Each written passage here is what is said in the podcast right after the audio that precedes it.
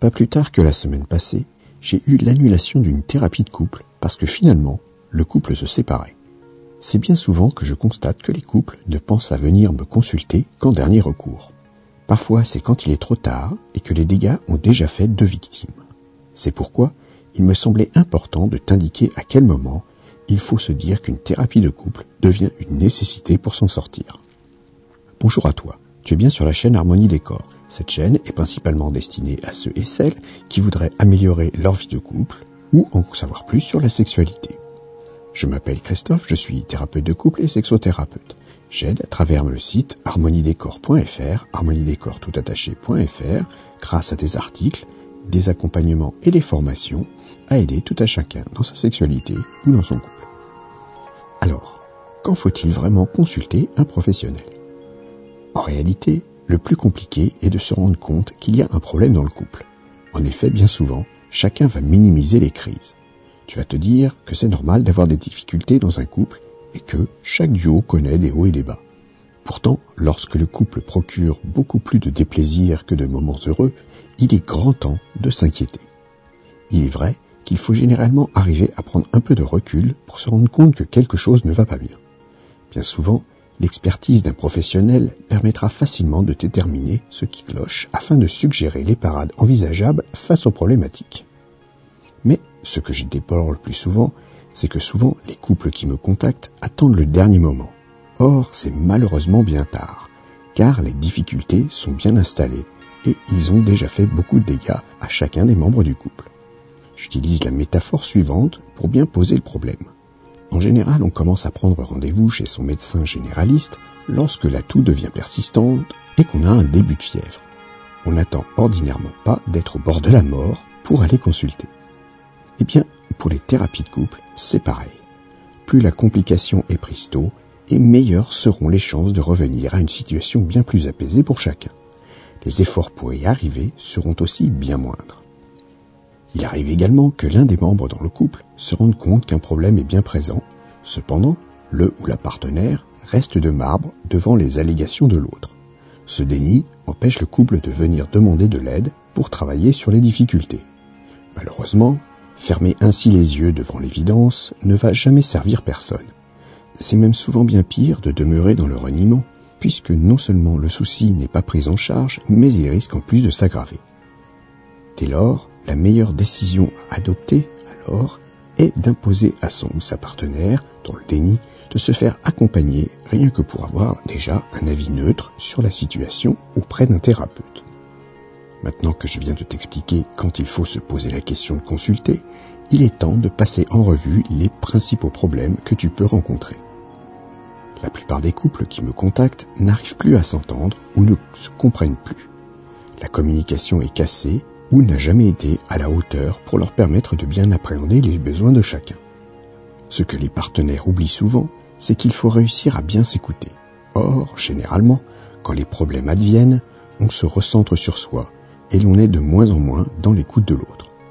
Pour ceux et celles qui ne voudraient pas en arriver là, je propose déjà une formation pour une meilleure communication en couple. Tu retrouveras le lien vers le site dans la description. Pour ceux et celles qui ne parviennent vraiment plus à communiquer, une séance en thérapie de couple sera certainement bénéfique. Beaucoup de couples que je reçois en consultation m'indiquent qu'avec les années, ils en sont venus à vivre l'un à côté de l'autre, mais en s'oubliant totalement en tant que couple. Souvent, avec l'arrivée des enfants, le travail et l'installation d'une routine mortifère, chacun garde son rôle de parent, mais ne parvient plus à retrouver celui d'amant. Ainsi, plus les habitudes se perdent, plus ensuite il est difficile de renouer avec elles et plus cela demande d'efforts. Dans ce cas-là, chacun des partenaires sent qu'il y a un problème, que leur couple manque de complicité, qu'ils ne font plus rien ensemble de vraiment palpitant. Mais fréquemment, ils n'arrivent pas seuls à en comprendre l'origine. Voilà pourquoi souvent une aide extérieure est bienvenue. Je vois également des couples qui n'ont plus de relations sexuelles ou qui ont de la souffrance pendant celle-ci. Ce peut être de la souffrance physique comme psychologique. Parfois, c'est l'ennui pour les uns, l'incompétence pour les autres, la fréquence des rapports ou encore tout simplement l'accès au plaisir qui les rend malheureux. Pourtant, il n'y a pas de fatalité. Mon expertise vous permettra de trouver la solution la mieux adaptée à votre situation pour résoudre la problématique sexuelle qui vous touche. Ici, le plus difficile est d'oser montrer ces vulnérabilités que l'on préfère souvent garder bien cachées au risque de détruire le couple à petit feu. L'un des drames du couple, c'est lorsque l'un des partenaires ne ressent plus d'attraction ou de sentiment pour l'autre.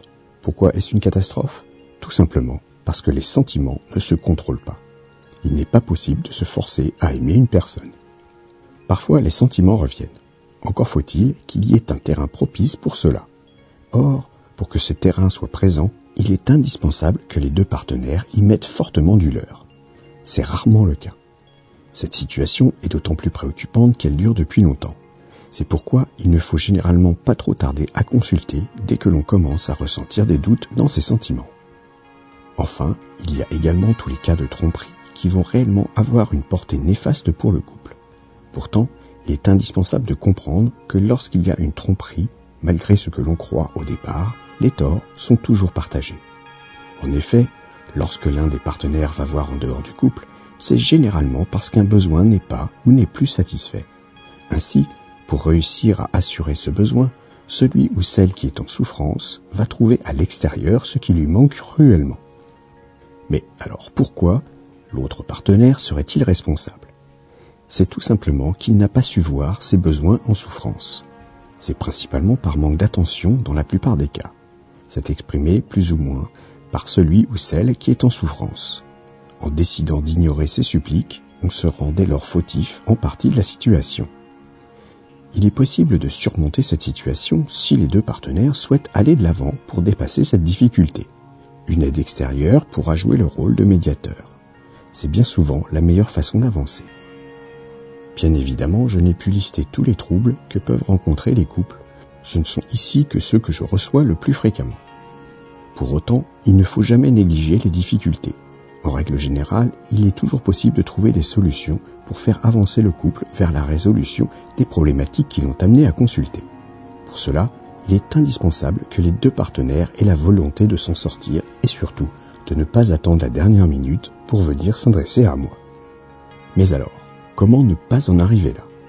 Eh bien, tout comme il est bon de manger sainement et de faire de l'activité physique pour préserver sa santé, dans le couple, il est bon aussi d'avoir certains réflexes pour le maintien du bien-être de chacun.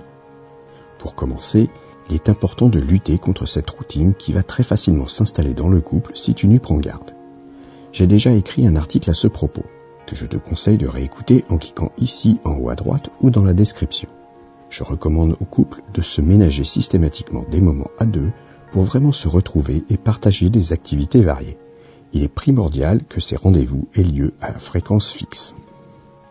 En plus de ces rendez-vous à deux, il est aussi essentiel de bien communiquer. Je te l'ai déjà expliqué dans cet article que je t'invite à revoir en cliquant ici en haut à droite ou dans la description.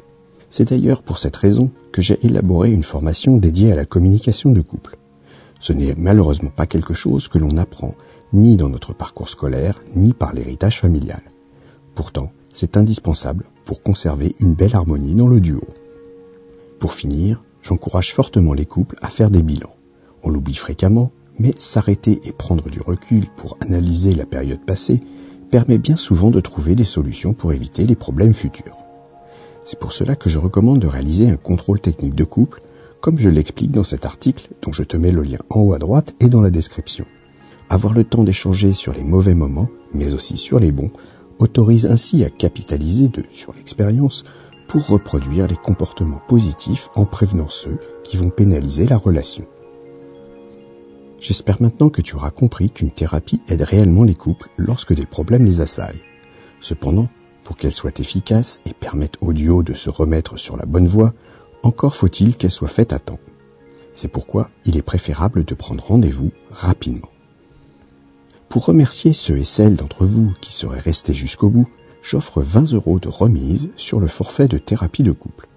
Pour en profiter, il te suffit de te rendre sur harmoniedécor.fr dans la rubrique Accompagnement, puis de commander une séance en indiquant le code promo surprise 10 tout attaché, surprise en toutes lettres et les chiffres 1 et 0. Je fais très rarement de promotion sur mes accompagnements. Cette promotion est limitée aux 10 premières personnes qui utiliseront ce code avec le forfait thérapie de couple. Alors, n'attends plus qu'il soit trop tard. Merci d'avoir pris le temps d'écouter ce podcast. Pour faire partie du cercle des curieux épanouis, je te conseille de t'abonner à la newsletter sur harmoniedécor.fr, harmoniedécor tout Tu recevras alors l'article plus complet. Il te donnera des conseils et quelques astuces. Au revoir.